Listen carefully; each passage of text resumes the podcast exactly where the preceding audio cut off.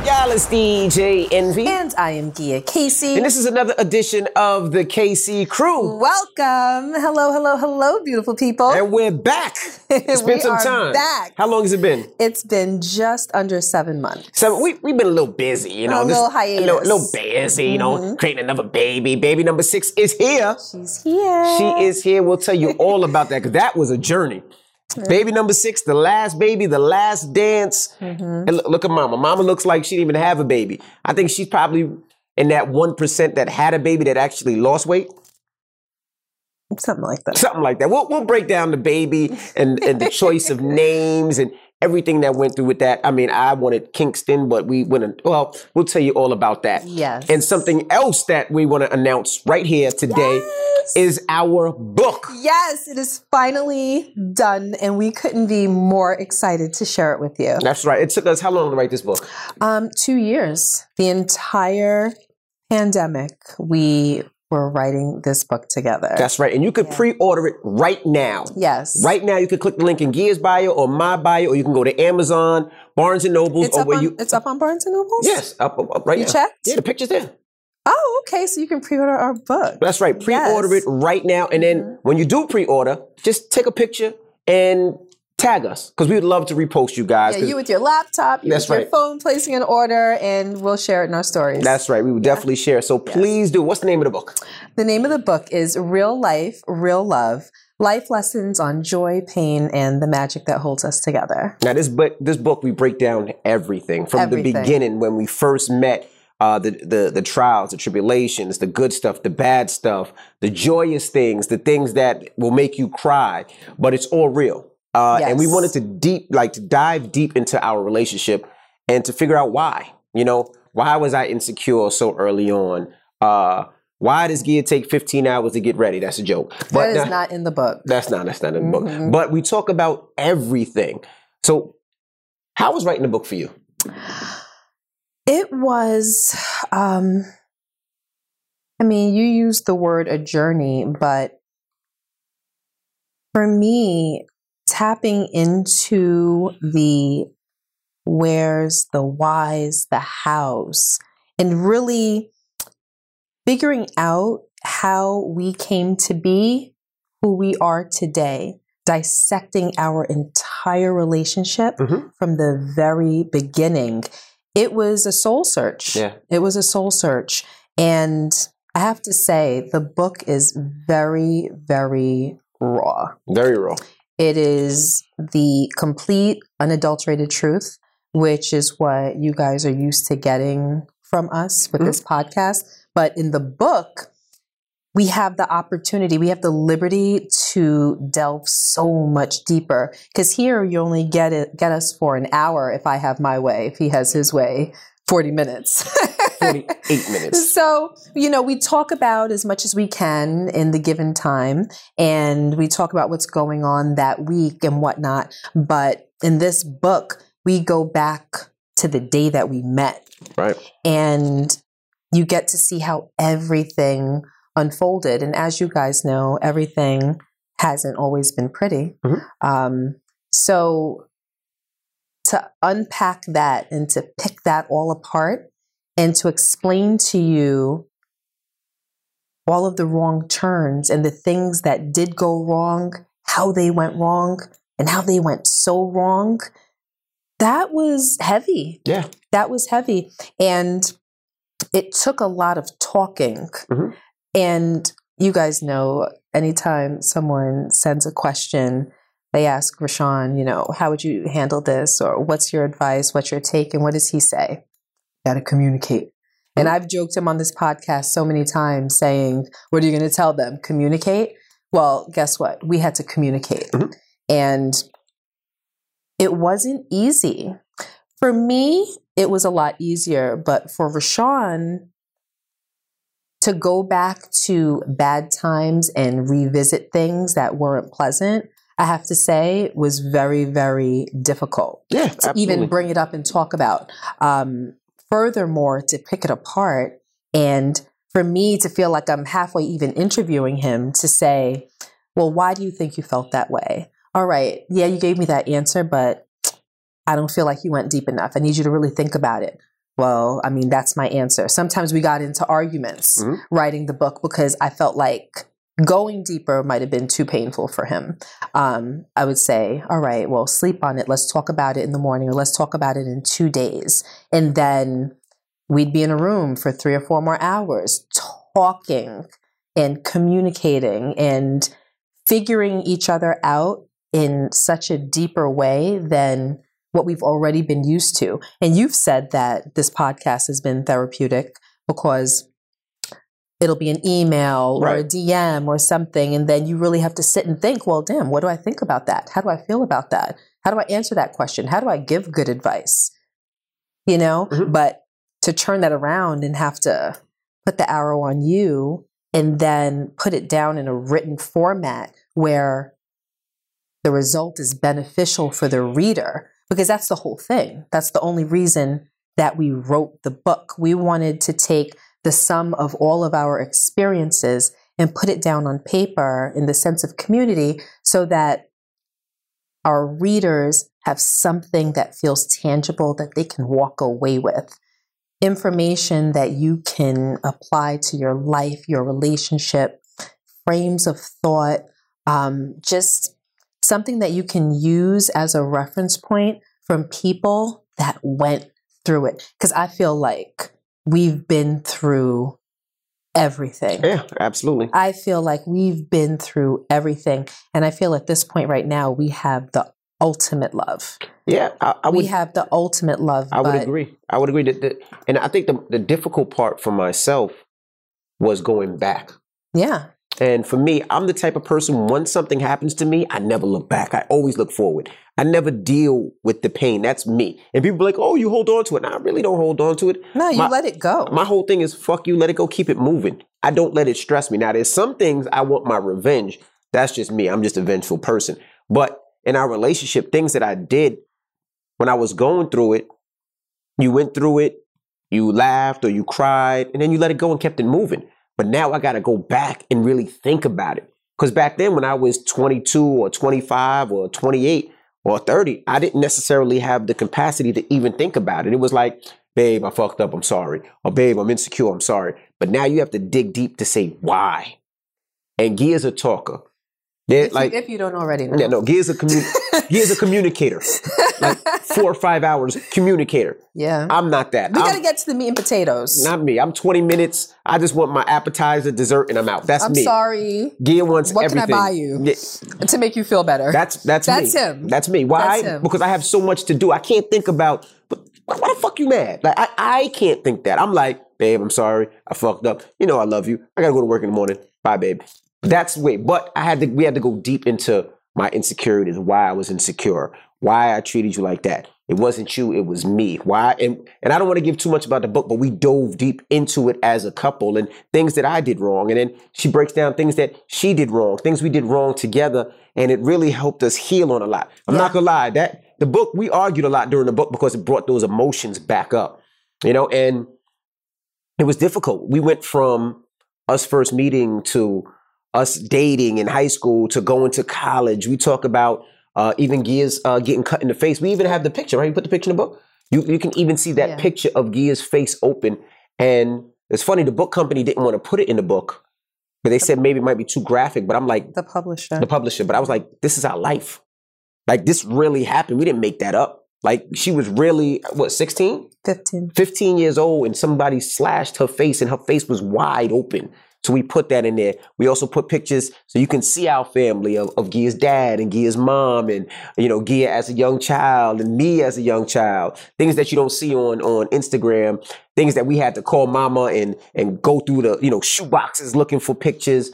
So it's it's pretty cool. Scan but- them right into the book. yeah, Yeah. but we, Mhm. we talk about all that. We talk about forgiveness and and what that means. We talk about um of course when when I cheated and, and how we got through that and how we, you know, talk about that and and even to Rashid and Tyrese and the part that they played and of course God and how we got closer to God during our relationship and That's why a big part of the book. yeah, so we talk about a lot in the book and How hopefully spirituality changed our lives absolutely and changed our marriage and just changed us as human beings Mm-hmm. altogether. Yeah, and, and we also discuss uh, things and ways to try to keep our relationship tighter.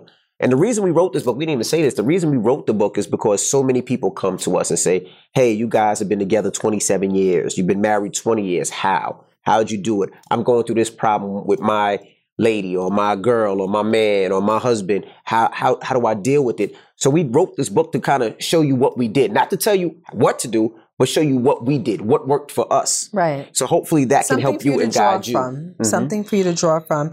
Just like they say, there's no testimony without the test. Mhm. So it was very important for us to share everything. Mhm. And when you read the book, you'll be well aware that there was no breaks. Mhm. There was no breaks. There was no slowing down. None. Everything is just very open, very honest. I mean, listen, as the book writing process is, you know, you write a section and then you write another section and you know, you come out come up with a format and outline and you decide everything that you want to address. Mhm. So as you go through this process, you know, there are things that make the chopping block, there's things that don't make the chopping block. Um, sometimes you even overwrite and you want to trim the fat and whatnot. So we have people that, you know, we would give samples to to read. And so many people ask questions like, Are you sure you want to share all that? You sure you want to put that out for public consumption? You sure you want to go that deep? You sure you want to be completely honest about that situation? And at every turn, it was yes, yes, yes. Yes, yes, yes. Because without the honesty, without the complete truth, without every thought that ran through our brains on every topic, Mhm. the book would be worthless. It'd be worthless. It would just be another book, you know. But I have to say, I take a lot of pride um, in this book, in this work, um, this journey that we went through to put it out, because I feel as though it's not just storytelling. There's stories in there, um, but it's also prescriptive. You know, there are a lot of somewhat tangible things that you can take from it that you can look at and say, wow, I can apply that to my life. There are things that, you know, you'll read that you say, like, gosh, I really relate to that. And different takes on how to handle things. There's Q and A's where, you know, people have written in and we've taken questions from Yeah. emails that we didn't share on the podcast that we said, you know, something, this is something that we think that our readers might be inquisitive about as well. So let's address these questions in this section. And it'll be my answer, and then it'll also be Rashaun's answer. Sometimes we agree, a lot of times we disagree, or we just have different angles from which we attack a situation. So you get that. Um, it's, to me, reading it almost feels kind of um, conversational. And after it was written, I had to read it over and Mhm. over and over and over again for all of the edits. And the more I read it, the more I felt as though there was, um, as though there would be an exchange, like an emotional exchange between the book and the reader. And I think that there is a lot of benefit in that. So I think it's valuable. I Yeah. think it's a valuable piece of work that you guys will enjoy. And if you're a watcher of this podcast, I think that you will absolutely enjoy this book. Yeah, we definitely break down And it's well written. Yes, it is, well written. it's well written. But I, I would I would say this with the book too, and you can pre-order it right now. Today is the day, so pre-order the book. Barnes and Nobles, Amazon. Uh, take a picture of yourself pre-ordering it because we would love to repost you guys because we appreciate you They guys. also go to um, Abrams, our publisher. Mhm. We're published by Abrams, their website. Um, I'm not sure what it's called off the top of my head, but Yeah. I'm sure you can Google it and find it. So what we're going to start doing is until the book comes out, we're going to take something from the book and we're going to break it down and talk about how it affected us, how it helped, how it hurt. Uh, like for instance, we even break down uh, our parents. Yeah. and you know how they treated us as kids you know and how we treated our own children for example just quickly like we are huggers and kisses here in this house like and not just hug haha or kiss mm, like i hug my daughters i feel their soul they feel my soul like i want them to know i love them you know Uh, my parents didn't hug me like that. They, you know, they love me. You know, they hugged me, but it wasn't like that. And I think because of And that, and they didn't do it 38 times a day and they didn't do it 38 times a day. Yeah. Your mother didn't do it at all. at all. You So- guys know. Yeah, so with our kids, we hug and love our kids. And My son right now, I still hug him right now. My daughter, we still hug, we still embrace. We embrace our kids. So these are some of the things that we learned Mm-hmm. just from being parents, you know. They always say, you know, when your parents do something that that when your parents don't do something, it makes you want to do it more. You know, something that you want or that you needed. And I think that's some of the book that we discuss and we talk about as well. Yeah, I think, you know, figuring out why we are who we are as individuals, that's a big part of the soul search. Absolutely. You know, we don't, ju- well, there are certain things that you can chalk up to nature versus nurture, personality traits that just you're given based on, you know, who you were born to and your genes, right? But a lot of it is nurture. Mhm. The things that you go through, the things that you experience, how you are parented, the people that you grew up around, where you drew your influences from, Mhm. um, things you succumbed to, things that you overcame. All of these things really pour into the adult that you become. And, you know, as you're growing, the child, the teenager, the young adult, and then ultimately the adult that you become. So, you know, going back and figuring out and having these discussions yet again about why are we the way that we are? I mean, writing this book brought us so much closer because it may have thing, been things that I've known about you Mhm. and things that I've had my own opinions on about you, but to sit down and talk to you about it where you can't run away because we got a deadline and we have to put send this text in and you have to sit down and talk to me about, you know, things that you might be too sleepy, too busy, too overwhelmed in other areas of your life to focus on. That was for me it was wonderful because you think that you're with someone for 27 years and you know everything and to get like a little nugget Yeah. another little dose of information or to learn something about somebody after all of that time i mean i thought that that was part of like you said the journey it's like wow okay i never really looked at it that way so i think that it'll probably encourage you to do the same thing Yeah, and, Um, and hopefully, hopefully it does. Um, question for myself, and I think everybody knows that the hardest thing to read and talk about in the book was you getting slashed. Right. Mhm. Every time I hear that story, I, I tear up. What was the most difficult part for you in the book to talk about? honestly Mhm. nothing Nothing. Not even your mom or the new baby. Um, with my mother, okay, yeah, that. In the book, I shared um, the obituary that I wrote um, for my mom, um, and I kind of fused it with the speech that I gave at her funeral, Mm-hmm. and um, that was called in the book the dedication. So that was heart wrenching. Mhm. But in the sense of sharing, nothing was difficult for me um, to share because the book was a choice. Like we chose Correct. to write this book. We didn't Correct. have to write this book. Um, for me, it was like a gift, you know, to the people that follow us and the people that root for us, just to see other layers that they don't get to see on this platform and they weren't available to see regardless because there were things that we peeled back that we didn't even see because it was things that you know we hadn't discussed so being that it was a choice i felt very giving in the sense of what i shared Right. and even if there was a bit of reservation, I would think to myself that somebody else might be going through this or may have gone through this, and this might help them get through. Correct. This might give them a different perspective. This might give them understanding. Mhm. This might let somebody else know you're not the only one Right.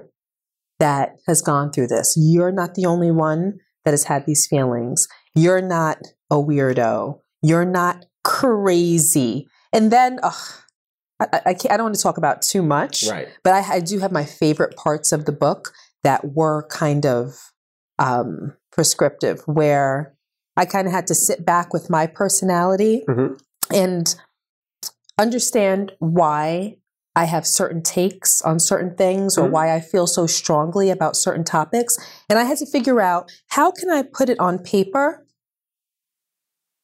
in a way that people really understand where I'm coming from. Mhm. And how are people really going to understand why I feel so strongly about this particular topic? And if you're in this situation, this is what I feel like you can do.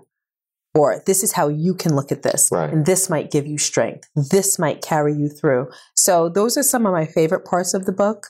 Like I said, that aren't like storytelling, but no, everything was easy for me because it was with very specific intention that we wrote this book. Okay. Well, I look forward to you guys getting the book. Uh, the book comes out actually in April.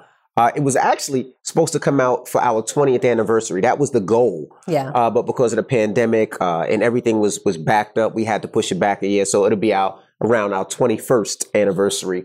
Um, but pre, please, please, please pre-order the book. Um, again, Amazon, uh, Barnes and Nobles. You can go to the Abrams uh, website and definitely pre-order it. Take a Snapchat, a snapshot. I say Snapchat. I don't know why I say Snapchat. Snapshot. Tag us. We'd love to repost it, and we just want to say thank you guys so much. The name of the book. What's the name of the book again? It is called Real Life, Real Love Life Lessons on Joy, Pain, and the Magic That Holds Us Together. All right. Now you see the cover. Uh, actually, Gia and I picked out our own outfits for it. Those cool blazers. Um, it was real fun. And even the photo shoot. The photo shoot was great too. Gia was pregnant, Yeah, on the cover, I'm actually seven months pregnant. seven months pregnant. Yeah, so two months ago, we took that cover shot. Yeah. So it was pretty Mhm. cool. So please get the book and uh, Share in our excitement. Yes, right. We're very, very excited. That's right. There's a lot to be excited about. There is. So that was the book. Get the book. Now, also, that's what we've been doing for the last seven months. Also, this little lady over here was pregnant. was pregnant. Our sixth baby. yes. Now, I'm not gonna lie, since we're being honest. Hold on a minute. What? I just want to know if you're going to say what I think you're going to say. What am I saying? I don't know. Go ahead. What am I saying? Go ahead. What am I saying? No, no, no. No, you tell me. Tell me. Mama say, Mama saw, Mama. Did it sound like that? I wasn't gonna say Mama say, Mama saw, Mama he said, Mama say, Mama saw. Anyway, what I was gonna say, and I, I didn't share this with Gia. So you know that um, after Brooklyn, she's our youngest. She's five years old, right? She's five years old, right? Yeah, I'm side eyeing Ben's because if what comes out of his mouth is what I think is about to come out of his mouth, What do you think's gonna come out of my mouth? just go ahead. so after Brooklyn, we wanted another baby. We said we're gonna have number six right after Brooklyn, right? No, that's not what happened. What? You see why I had to interrogate him for the book because his memory is trash. What? That is not what happened. Did we go through IVF and all that? no, after Brooklyn, no, no, no. Brooklyn was supposed to be our last. Right, but Then you popped up on a podcast and like blindsided me talking about, I think we should have another baby. right. No, you just said like after Brooklyn, we decided we were going to have no. We No. didn't decide anything. All right. Well, I decided I wanted one more right after Brooklyn. Right. That's what I. That's what I wanted. Right Mhm. after Brooklyn. Yeah. Every baby has a friend. Right. Madison had uh, Logan. London had Jackson. Brooklyn has me. Right. and no disrespect, I don't want her sleeping next to me anymore. Every night she's sleeping next to me. So. I came up with the idea live on the podcast. Let's have another one. Gia was like, uh, I talked her into it. Good. So we said we're gonna have another baby, right? yes. We tried. I shot the club up many times. Nothing. Dang. Right? That, that is what happens. So then we tried. What's it, what's it called? IVF. What's it called? yes. What's it called? IVF. In vitro. In vitro. We Yes, tried in vitro. IVF. All right. Now you think them them scammers in Brooklyn or something? I think them in vitro Do scammers. not Are, call the lovely people at our fertility clinic scammers. They are amazing, and I would recommend them to anybody. It just didn't work for us. all right. Twenty six thousand. Well, you don't need to. Know, tw- I'll say it. No, it was much more than that. All right. Whatever it was. we did it twice. It was a lot of bread. Twice. Now, in vitro process is brutal. You got to take shots in your stomach. Shots, not me. She takes shots in the stomach, shots in the ass, shots in the stomach, shots in the ass, shots in the stomach, shots in the ass, shots in the stomach, shots in the ass, shots in the stomach, shots in the eye. To the point where we're at. Depends with the beatbox. I know, with the beatbox. at, to the point where we're at. It's funny we can laugh about it now, right? Yeah. Okay, because we weren't laughing when it was happening. No, we weren't. Okay. So, you know, we're at Powerhouse, which is our huge station concert, and we're in the back room locking the door, and I'm giving a Gia a shot in her ass Yeah. during the concert where people trying to get like, what the hell y'all doing in there? Yeah. Like we're walking around with the needles with bags of ice to keep it cold. Yep. We mm-hmm. went through the whole procedure twice. Twice. Nothing, nothing, no pregnant, all bad. I'm like, what the fuck? So it got to the point after years and years and years, we were like, you know what? It wasn't meant to be. Right? I mean, there's a lot more to the story, but ultimately, yes. And then a couple times, Gia did get pregnant when we tried, but the babies didn't make it. Right. So I had miscarriages. You guys know. Right. So I thought it was a wrap. So now, uh, you know, I don't even know what we were doing. Gia comes and she I was, know what we were doing. I know how No, we were doing it. I know how it felt. Well, I know what we were doing. but, you know, um, Gia came and uh, she says, I haven't got my period. No, first I came in and said my nips were sore. Yeah. And then you said you haven't got your period, which is Yeah. Gia's period is like it just is. It's a joke. It's kind of like I don't know a dad that doesn't want to see their kid. Sometimes he comes, sometimes he doesn't. Like that's the truth, right? or if it comes, it's light, it's forgettable. Sometimes it's late. it'll be two days, it'll be three days. It's not my, it's not memorable at all. It's like the, like I said, Which it's like that good, dad that don't want to see good their thing. kid. Sometimes he comes, sometimes he don't. Sometimes he stays long. Sometimes it's a short period of time. You just don't know what Gia's period. So when she said it, I was like, yeah, whatever. Then we went and got a test. Took the EPT test. It came back. She it was, was actually a clear blue easy. whatever. EPT, clear blue, whatever, same difference. It said she was pregnant. Uh huh. We were excited, but not as excited as we Yeah. usually would be. And the reason being is because we've been through some a couple of Been failures. down that road. Right? Yeah.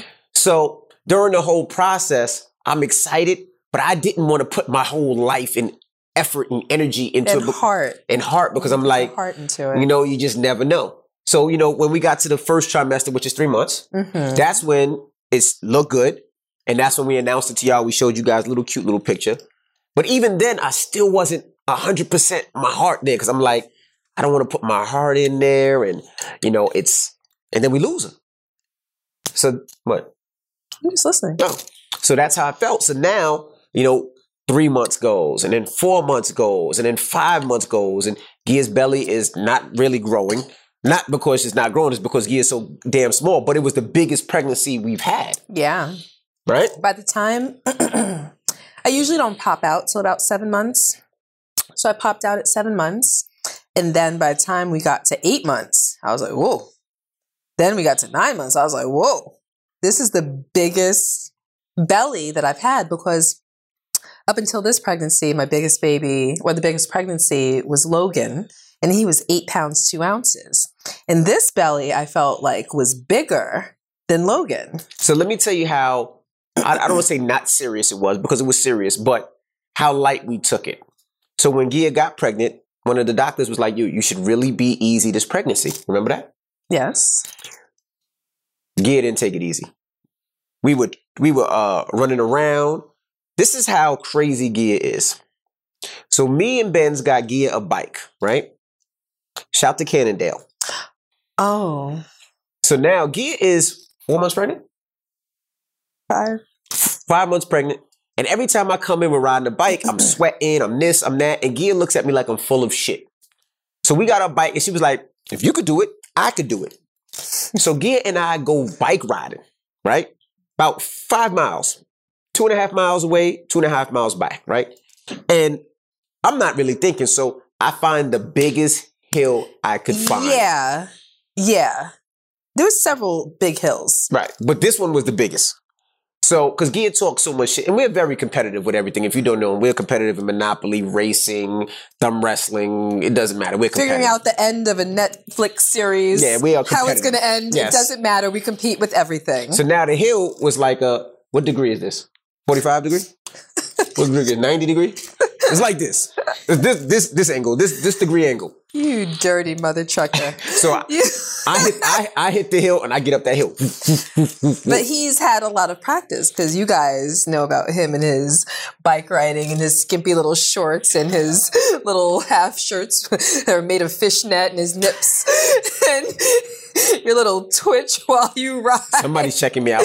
But of course, she would see the twitch because she was behind me the whole time. This is but, true. So now, when it's time for her to go up the hill, uh, I call Logan because Logan went riding with me and he went through the same pain. So Logan meets me at the hill and we watch her, and she's struggling. Yeah, But she's th- three, four months pregnant, struggling to the point where she has to get off the bike and walk the bike up the hill. But the people driving by are laughing It's at my her. darkest moment. Yes. They're laughing at her. Where I literally, I had to, I had to just freaking give up and say, "Damn, I can't do this. She got to the top of the hill and threw the bike in the grass. And it was Like, like, F this. F this, I'm not doing it no more. I don't fail." Call me an Uber. I need to get home. but but Then I went and got the bike out the grass then she wrote it back. and she, rode, she wrote it back. rode She it back. rest, the rest But to say home. that's how the pregnancy was. Gia didn't stop nothing. Everything was the same. So you know we're moving into a new home. Uh, we'll tell you about that on another podcast while we're not there yet. But we moved a lot of we had to move the clothes into the attic. And the reason we had to move the clothes to the attic is because the house wasn't ready and we had to get it out of here. So the attic be like 110 degrees. Gia was up in that attic cleaning, putting things together, pregnant. Like Gia really did what we did. And throughout that, I'm not gonna say I didn't take it serious, but I still didn't put my heart into it. Right? Still didn't put my heart into it. Um, so now we get to seven months. Now Gia's getting bigger. Eight months, Gia's getting bigger. no, at that point I was just big. Yeah, Gia was just big. like that belly was like. so how did how, how did this pregnancy feel for you? I'm gonna be honest with you. Um, you know what I realized? You know, I don't use this word often when it. Well, and I've never used this word when it comes to myself, but I realized that the failed IVF and the two miscarriages. I've had three in my life. One in between Jackson and Brooklyn, and then Brooklyn came. So technically, she was a rainbow baby, and then two trying to conceive this time around. Um, between those two things, I didn't really realize how I was affected because IVF failed, and I said, well, you know what? Everything doesn't always work out. We went in knowing that there's a percentage that lends itself to the failure rate Correct. right? Okay. Um, miscarriages, miscarriages happen every day. B, you know, like no one is. Um, and I just took it, like took it on the chin, type thing. But when we got pregnant this time, and we made it past six weeks, Mhm. seven weeks, Mhm. and there was still a heartbeat, we realized, okay, this is a viable pregnancy. Then, when we got to three months, the risk of miscarriage goes down significantly Correct. at that point. So, at that point, I should have been skipping and kicking my heels up, like, yes, Yeah, me we're too. good. And even though I felt like we were good, I wasn't really able to bask in it. And then I figured, all right, well, as time goes on, I'll accept it more, I'll believe in it more, and I'll feel more solid. And it didn't happen.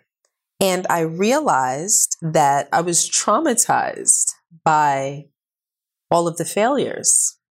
And when I say failures, I don't mean my failures, but just the attempts that failed. And I knew that it wasn't going to be real for me until I saw her face. I literally had to talk to myself and convince myself that there was a real baby in my belly. It was like the first pregnancy, even though it was the sixth. So it was uncanny. It was like unlike all of the other ones. And what I realized is that because all of the other ones, I got pregnant so easily, so quickly. Like literally, I'd be ovulating and I would say to Rashaun, all right, we're going to get pregnant today. And then next cycle, I miss my period, I'm pregnant. Like we were able to call it, there was nothing to it. So almost by nature, you take that for granted and you expect everything to be like that, every attempt. And then when it wasn't, that was kind of like, kind of like a humbling experience where it kind of brings you back down to earth and you're able to say, okay, well, everything doesn't, you're not just granted the ease to which you conceive. Yeah. You know what I mean? Um, so for this, I just, I realized that I have to see her face. Like I have to hold this baby and I had to talk myself through it. Like, Gia, there is a baby in there. I would look at my stomach, I would rub my stomach, and then when I got, you know, further along the pregnancy and she would move and you would see the elbow traveling or you see the foot traveling, you know, through your skin and that made it a little bit more real. But I think I kind of um subconsciously was waiting for the other shoe to drop. Yeah, you know, me too. And you made it worse for me. What do you mean?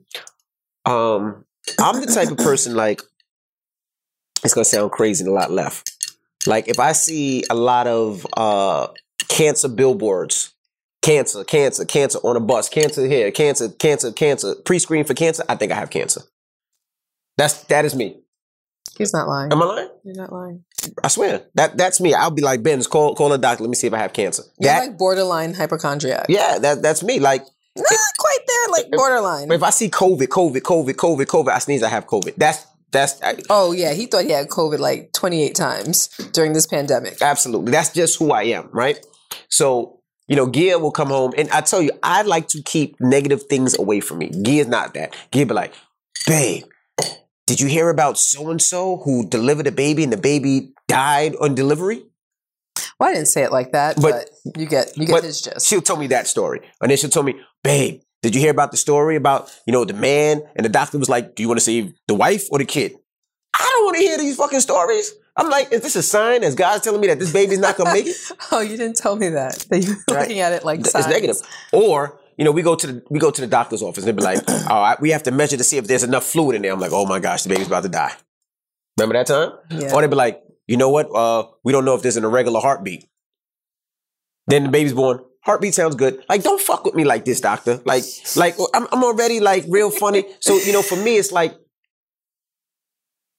I want to put my heart into it, but I just wasn't. I didn't want my heart broken That's how I felt. but I didn't want my heart broken. Like I didn't want to be like connected, and then something happens, and then I'm destroyed, right, and then I'm fucked, right, and then I can't breathe, and now I'm pissed off, and I don't know who to take the energy out on. You know, right. so that that's where I was with this pregnancy, and it and it bothered me. You know, it really, really bothered me. This is the me. first time you didn't you didn't really. I don't like. I don't. I didn't want to talk negative on my baby. You know, it's this could happen this way, but that's how I felt. That's what my feeling. So for myself, when it comes to those feelings,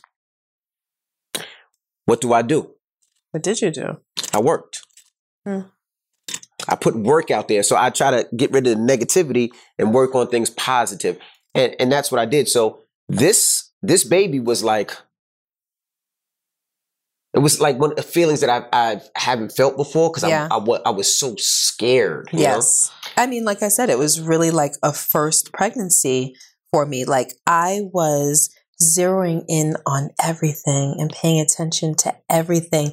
And obviously, we wanted all of our children, but we tried the hardest for this one. So, the significance behind this one and just the heart that went into this pregnancy was unlike all of the other ones. You know, they say that when things come easy to you, like you take them for granted. Correct. But when you have to work hard for something, you kind of value it more. And it's not that I value this child more, but I value the experience more. And it taught me a lot. And finally, like when she came out and I looked at her, I was like, oh, you do exist. They do exist. Rashana. What was that? That, that the Christmas commercials, the M and M's, or is it Coca Cola? They do exist.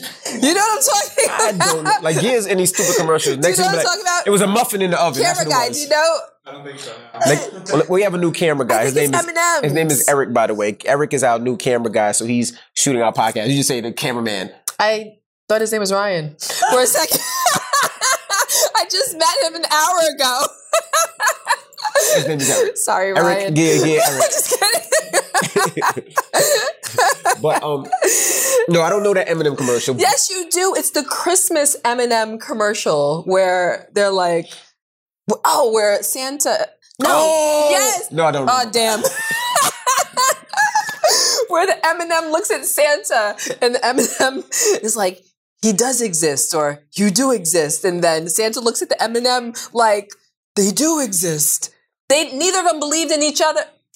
Y'all know the commercial that I'm talking Maybe about. Maybe Eric can find a commercial and put it in here because I do have no idea what she's talking about right now. They do exist. Uh, yeah, yeah, yeah. Vez, did you find it? Yeah, we can put it in there. Okay, we'll put it in So there. where Is will that we go- legal? Can we do that? Yeah, I don't think that it's a commercial. I don't think they have a problem.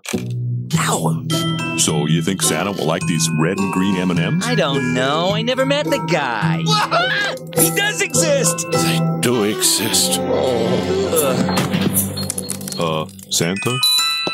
Okay. So the where So were we now? anyway, I looked at her. You found it? See, I'm not So making things. I'm not making things up. So anyway, I looked at her and I'm just like, wow, like you are real, and you made it. Like you made it. You are like you are a treasure. Like you defied all of the odds.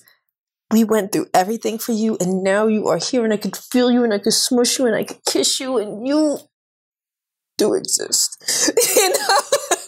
like Little it Rashana, because she looks just like Daddy. She looks just like him. Poor thing.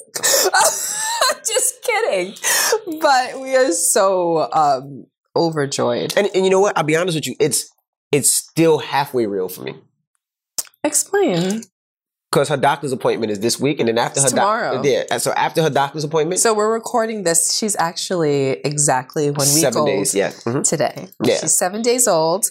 Um, and her doctor's appointment is tomorrow. So after her doctor's appointment tomorrow, and the doctor checks everything out and checks the heart and checks Nothing the body check. and the She's elbows, make sure she has five fingers, I mean ten fingers and ten toes, then I'll be okay. Because I'm, perfect. I still feel just in case that's just who I am. But so now, leading up to it, Gia wants, and this, these are the things that scare me, right? And this is gonna be sound a little disgusting, but I, yeah, I'll keep it real with you. So Gia goes to the bathroom, and when she wipes the spot, What? Yeah, but one time, remember you wiped it, it was it was like a little spot. when I was pregnant or Yeah, when you're pregnant. Oh, okay. Yeah. Yeah. So all of a sudden, when I think spot, if you don't know what spot is, a guy listen, what the fuck is spot? It's like a little bit of blood. So when I see spot, I'm like, uh oh, baby's gone. That's what I thought. Like that's really zero to one hundred. I and do I move any other way? Okay, this is true. Right? Yeah, yeah, okay. So ahead. I'm thinking, oh my gosh, that's what it was. And there was something else. Oh. So one time Gia threw up. And she threw up so much that she had a little, what's it called? I don't know what you're talking about. Remember when you threw up on the side of the road, you threw up in, it was a little wet? Oh, that was like three weeks ago. Right. But Oh, okay, okay. but I thought then I thought the throw up was something else that wasn't supposed to be. So let me break down so, why she threw up. okay, basic. Okay. Let me break down why she threw up. Okay. So now, you know, Gia does these photo shoots, these pregnancy photo shoots, right? And during these pregnancy photo shoots, Gia is hanging from what is it called? I was gonna call it a scarf. What's it called? What's it called? Um, like a harness. it's like a harness and some It's cloth. like a like a transparent harness. Right, we'll show the picture right here. Boom. So now that's the picture. So now to do that, Gia has to hang upside down. Now remind you, Gia really doesn't have a core because the core is the baby. Right. So it's very difficult. So every time Gia does it, she'll do it for like 30 seconds and then she got to get back up and she feels like she's going to throw up, right? Right. So we Yeah, get through the shoot. If you see in the picture, I am laying on my back and my head is all the way back and my hair is kind of draping and I have to assume this pose and there's no support for the pose. I have to do that pose and ma- maintain that pose for several seconds. But, you know, in my mind's eye, I want the picture to look a certain way. So for me, it's at all costs. I have to nail the pose. Right. So And she's like, she's hard on herself. You think she's hard on our kids when it comes to pictures? She's hard on herself. Let's do it again. She's about to throw up. She got to sip water. She got to take a little sugar candy. She's about to throw up. So we finally do it. Right? Finally do it. And if you see the picture, she's pretty much naked. She's just in a bra and a thong. Right? So then we leave. And when we leave, Gia looks like a. Mm, crazy. Let's just say crazy. She has on pajama bottoms, the fuzzy pajama bottoms. oh yeah, She has on slippers. flip flops, right? No slippers, Slippers like UGG slippers with the ru- with the rubber bottom. with the rubber bottom. they, She has, they're kind of indoor outdoor. she have a, a wife beater on with a Montclair, yes, that's exactly. right? Yeah. And then you have some on your hair too. No, I didn't have anything Nah, my hair. boom. My hair was out. Hair was out. Yeah. So she looks crazy. So we go, so we leave it. We leave the photo shoot. I make a right, and Gia was like, pull over, I gotta throw up. So now I held it in at Linda's though. So did? Linda's Linda's our photographer. Mhm. Um, you know what? Let's put her information um, at the bottom of the screen. She's my photographer. She's been my photographer for years and years and years. She takes all of my pregnancy photos, all of my baby photos.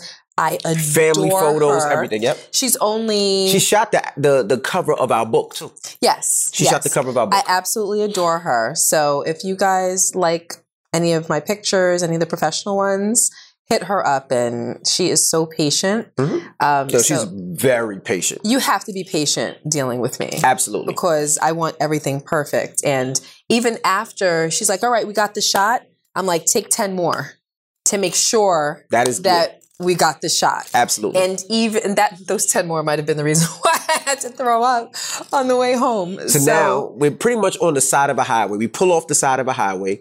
Uh Gia is sitting, well, standing up in the grass, throwing up.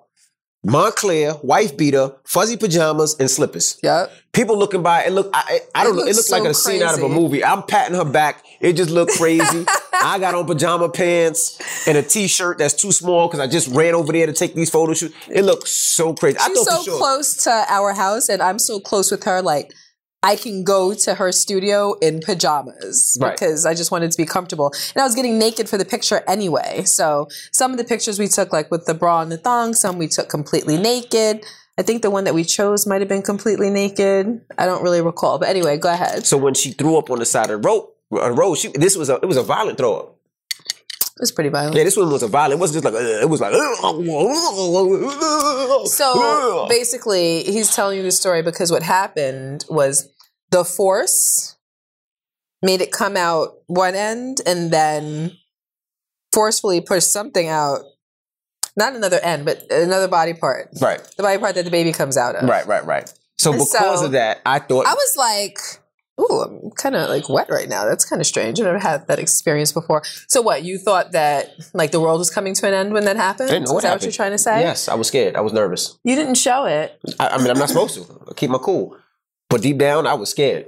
Really? hmm You thought that my water had broken at seven I months? don't know what happened. I don't know. Oh no, that no no. I was nine. I was nine months. Oh, that was only like three weeks. Yeah, four weeks ago, three, four weeks ago. It might have been three weeks ago that we took it. Yeah, But I was nervous. I didn't know what was going to happen. So I get nervous when things like that happen. And I didn't know. I was like, is something going to be all right with the baby? Did the baby lose the fluid? I, I honestly did not know. Oh, you thought that was amniotic fluid? I had no idea. okay, go ahead. Because you told me about another time about somebody that was giving birth and then the umbilical cord was off the baby. And then the baby, when they when the baby came out, it didn't have the umbilical cord connected and the baby died or something like that. That's not exactly what I told you. But around that way. But that made me nervous as not well. quite that, but something like that. So Gia tells me these stories and it really fucks with me. But now, so now we're at nine months pregnant. So every week we're like, it could happen, it could happen, it could happen. Now, I'm not gonna lie, I'm booked and busy. Shout to Ben, shout to June. I am booked and busy. because once you are 36 weeks, you are technically full term. Correct. You can go at any point between 36 weeks and 40 weeks. So now every weekend we're like, well, where, where am I this weekend? Oh, okay, I'm in Atlanta. Oh, I'm in Florida. Oh, I'm in New Orleans. How long is that flight? So we're basically looking at if I can make it back, what time? Because usually when Gia has contractions, he has contractions for a little bit of time, for four or five hours. And we like, that can get me back to the point. shout to Revolt, shout to Diddy. I had to do something for Revolt, and they needed me in Atlanta. And I was like, well, I can do it, but my wife's pregnant, so can I use your jet? And Diddy was like, yeah. So we used Diddy's jet. But anyway, to say that's how it is. And I would one, I would say one thing about Gia. Gia is like me when it comes to that check. Gia is like, look, look, where you gonna be this weekend? Oh, how much they paying? You gotta go get that money, baby. you gotta get that. If I feel anything, I will call you, and then you just hop hop right back. And this went on for about two, three weeks. Three weeks. Two, three weeks. Yeah. Where you gotta go? How much they pay? Nah, nah, nah. You gotta go get that money, baby. How much they pay? Yeah, baby, you gotta gotta take that drive. Nah, I'll let you know, I'll let you know. So I had a party in Rhode Island. This was a Friday. I drive out to Rhode Island. Now, Rhode Island's a three-hour drive. So I drive out to Rhode Island, DJ, and then drive back. When I get into bed, Gia says nothing. She looks at me. She's I think she's sleeping. She's not. She was like, hey babe, I, I think it's time. I'm like, time for what? She's like, Time kinda, for time, time for some action. time for some action. She thinks she's Red Man over here. I don't know what's wrong with me today. Something clearly wrong with me today. This is her first drink in- This in is my nine first months. drink in nine months Nine and months. one week. Nine months in one week. so, so I'm like, what you mean? She was like, I'm starting to feel like something that they're minor contraction. So we was like, all right. Now the doctor told us since this is baby number six, there's been a lot of stories that women don't have long contractions. Once they start contracting, baby comes very, very fast. They told us a story about a lady that was in a, a Uber, right? No, Or in a car on How the do way to the just hospital? make up these stories in your head? What did they tell you? no, she was uh, 38 weeks Mhm. and she started having contractions. It was her fourth child. Uh, she only contracted for like an hour while uh, before she went to the hospital or before she headed to the hospital. And in the car, the baby was like, "Yeah, I'm not waiting for the hospital." See, I said Uber. I didn't know it was they an Uber had car. to Same pull difference. over, and she had the baby on the side of the road. Yeah. So the doctor told us that. So we're like, as soon as we start getting these contractions, we out. Yes. So as soon as Gia started getting these contractions, Gia went and started to get ready. Now, mind you, I, I didn't even tell Gia this, but she pissed me off a little bit. I'm gonna tell you why. So you know when you take, if you ever had a, a wife that was pregnant or ladies you ever been pregnant, you take a carry bag with you just in case. Gia takes two pieces of luggage and two carry bags. Am I lying? Am I lying? She tells me she got a, uh, luggage for the baby and luggage for herself. What? Where the fuck she going? She going to Dubai? Italy? She's going to Hackensack and coming right back. All right, cool beans. So now it's four pieces of luggage, right? Boom. So now Gia got to get ready because you know Gia's not going to the hospital, like hospital. And Gia has to poop before she goes because she's not pooping on the table. So I am not pooping on anyone's delivery table. So, you didn't poop, but we'll, we'll tell you about that story later too. oh, yeah, no, I didn't poop. so Gia has to get ready. So now this is I get back at about 3 4 a.m. So now Gia has to get ready. She gets ready. We leave about 7 a.m. 7:30. We get to the hospital around 8, 8:30. Mm-hmm. I think it was a little later than that. Maybe it's a little later. Maybe like 9 o'clock we get to the hospital, 10 o'clock. 10 o'clock. We get to the hospital at 10 o'clock. They bring us upstairs and this, that, and the other. But now, mind you,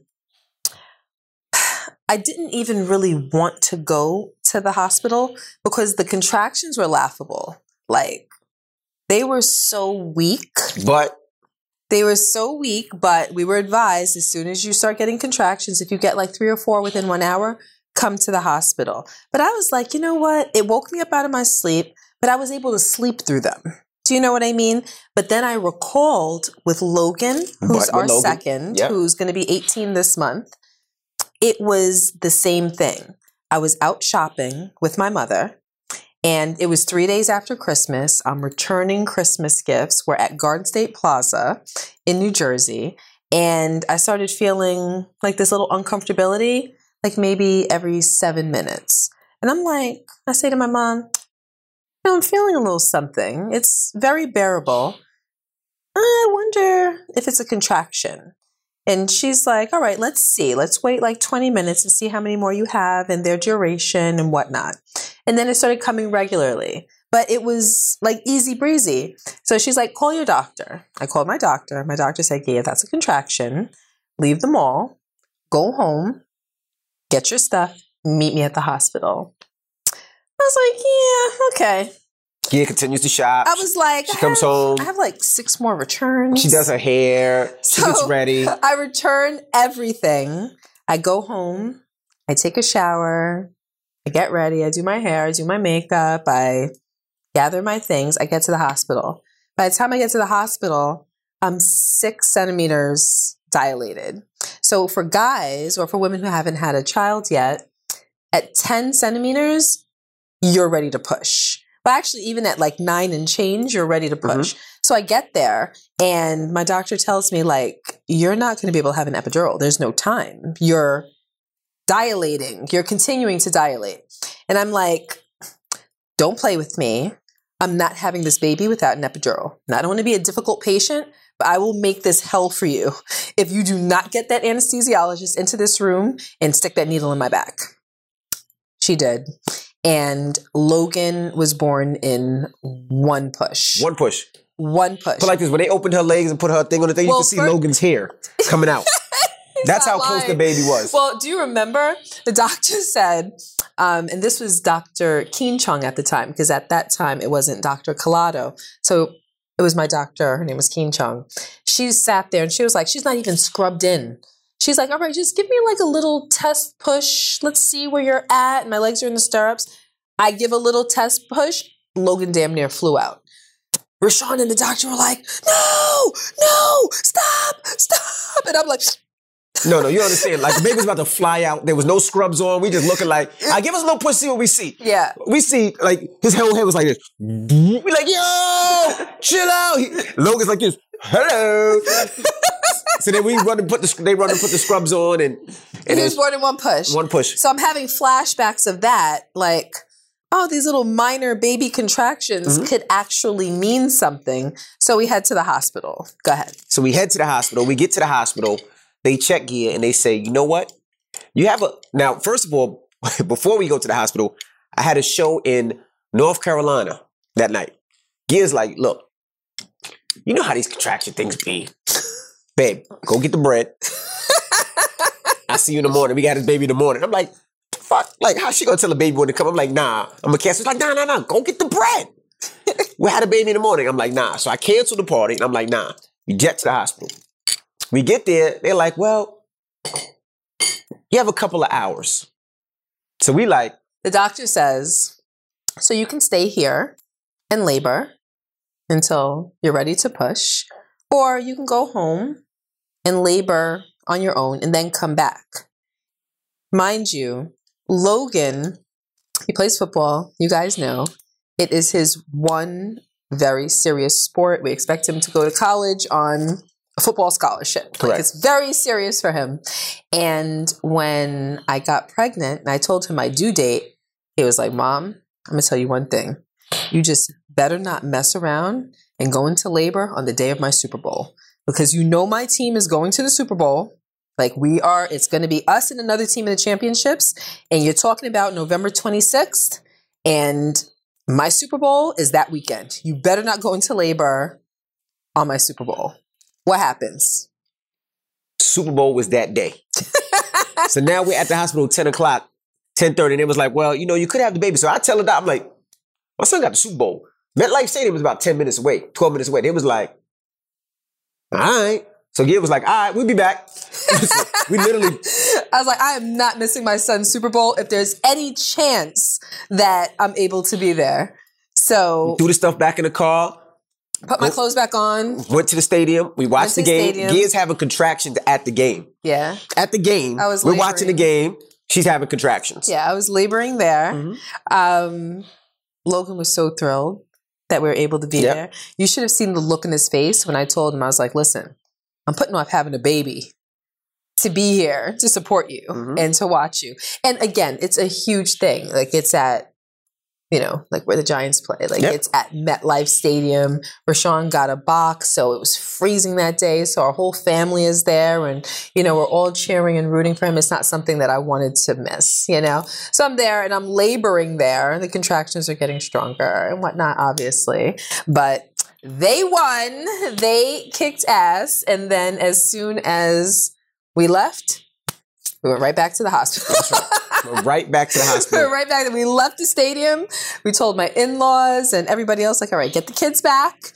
We're headed to the hospital. So you went with the two pieces of luggage, the two carry-ons, and uh, that was it. Back and two blankets. Two blankets. Can I explain that? Okay. Listen, ladies, if you're pregnant or plan to be pregnant, when you're at the hospital, you want to be comfortable. Like you want your own creature comforts. Like that scratchy, subpar cotton delivery gown that they turn backwards on you is not comfortable. Hold on. She's in contractions. She's like, babe, stop by the store. I'm like, stop by the store? Yeah, I'm gonna buy my own gown and um, we're gonna get a scissor and I'm gonna cut the back up because I want the soft material. I don't want that scratchy gown that they use.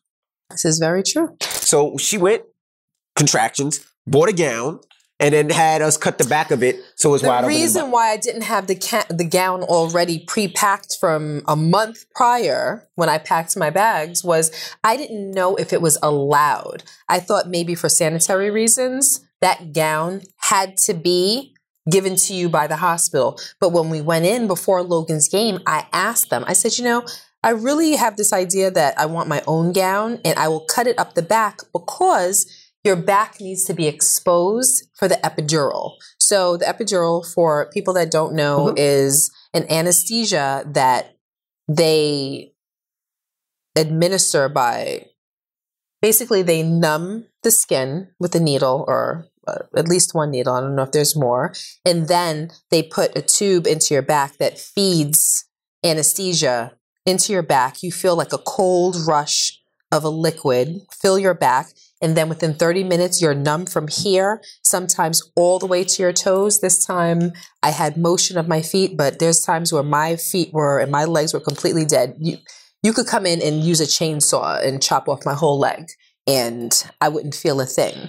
This way, when you labor and you deliver, you feel nothing. You feel pressure, but you feel no pain. Correct. So when they do that, they have to tape the tube, they have to tape whatever apparatus that they're using to administer this anesthesia into your back, your entire back is taped up. Mhm. So your whole back has to be exposed, which is why they take the gown and they turn it on backwards. So I'm like, if I could just get a gown that's a nice material that I could be comfortable in, because you have no idea how long you're going to be in labor for, cut it up the back, have it exposed. There should be no reason. They said that's fine. So when we left, before we went to MetLife Stadium for the game, we stopped at a store and I got a pajama. That's what he's talking about. So now you're explaining why you had two luggage and two carry-on Yeah, bags. I because- said carry-on and two carry bags. Yes. So before, um, like when you're at the hospital, before COVID, all of my kids, I'm in the hospital for the remainder of the day that you give birth and then a whole other day. And then you're released the day after. So about two and a half days. Two, yeah, two three days. Two and a half days. The hospital linens aren't very comfortable. That blanket feels like a towel, like a rough, scratchy towel. And I said, you know what, this time I'm going to bring my own blanket, like my own linen. So I shopped for like, you know, a twin size linen, a twin size, like fuzzy blanket. So that was part of it. I'm in the hospital and I didn't want the baby in that hospital hat and that recycled white, blue, and pink striped blanket that 30,000 other babies have been wrapped up in before. So I wanted to bring my own blankets, but I've always done that with all of the kids. You know, my own blankets, my own hats. So as soon as she comes out, she's in her own blanket. You know, she we put a different hat. So I had that. I'm thinking I'm going to be in the hospital for two and a half days. So I have outfits for every day that were in the hospital. Because baby might have to go to the club. So she had a club outfit. No, but then the baby needed, you know, uh, Well, A tea listen, outfit. Moms, you all know they put that shirt on the baby, that long sleeve shirt that opens up in the front, and a pamper. And then they wrap the baby in that hard, scratchy, white, blue, and pink makes you tough. thingy. That's what you wrapped in. That's what my ass was wrapped in. Made us tough. And I'm sure it's fine. But I wanted the baby, you know, like you come out, like now we're greeting you into the world. I want you in like something nice and soft cotton. There's um, a material now that's made out of bamboo that's so soft and stretchy. Like it's wonderful. If you guys can find a brand that makes clothes out of that. It's just very. ugh, when when I was shopping, I'm like, oh my gosh, the baby to feel this against her skin would be so nice. You know what I mean? Mhm. So I bought a bunch of outfits and a bunch of blankets and things like that for the hospital. For me, my pajamas for every day that I'm there, robes, my own towels, my own washcloths Mhm. because they're scratchy and hard. Right. So basically, in my luggage and bags and whatever you're complaining, I had snacks. I had my own snacks that I enjoy, things of that nature. And yeah, that's how much space it took up. But you want to bring your own creature comforts. Now, with COVID, you're only in the hospital for the day that She had the baby Sunday morning at 2:58 a.m. Monday they released her. I was like, wow, I need to pack all this stuff after. 24 I hours no they sent her ass home. So no mind you. I had to make four trips upstairs and then four trips back downstairs before we brought her up and down. Yeah, well, you know, I was prepared just in case I had been there the amount of time that I expected to be there. Right. But yeah, So now we get to the hospital, and this is where the story ends. All right. This is part one of the podcast. We're gonna be back with part two. We're not gonna change clothes. We're gonna break it down because it's so long. So again, I just want to remind you guys, uh, we'll see you on the next podcast. We'll break down the birth, we'll break down delivery, we'll break down why we chose the names that we chose with, we'll break down bringing the baby home and all of that. So we'll see you on the next podcast. Uh, again, make sure you pre-order the book. Pre-order, pre-order, pre-order, and take a picture, please, because we would love to uh, repost you guys and just say thank you. All right, you can go to Barnes and Nobles, you can go to Amazon, you can go to Abrams. The name of the book again is real life, real love, life lessons in joy, pain, and the magic that holds us together. That's right. And also next week, well, this week coming up, my car show in Miami. If you're around Miami, come on out and uh, meet us. That's right. We're gonna be in Miami for my car show, the Drive Your Dreams car show. Celebrity cars from Khaled, 50 Cent, Yo Gotti, Nicky Jam, Tory Lanez, Trina, Flo Rida, uh, Dwyane Wade, Anuel, and just to name a few. So please come on out. Amusement rides for the kids, uh, carnival games. Uh, they're gonna be we're gonna teach the kids how to double dutch, monster trucks. We have NASCAR that's gonna be there. So get your tickets, and we'll see you guys uh, next Saturday. All right. Is the link in your bio? The link is in my bio. Next Sunday. I said next Saturday. Next Sunday. And yes, the link is in my bio. Yes. All right. So we'll see you guys next week. We're back. what? You want me to follow that up with something? Yeah, something. We're back. All right. Well, I'm DJ Envy. and I am Gia Casey. And that was another edition of the Casey Crew. Toodles.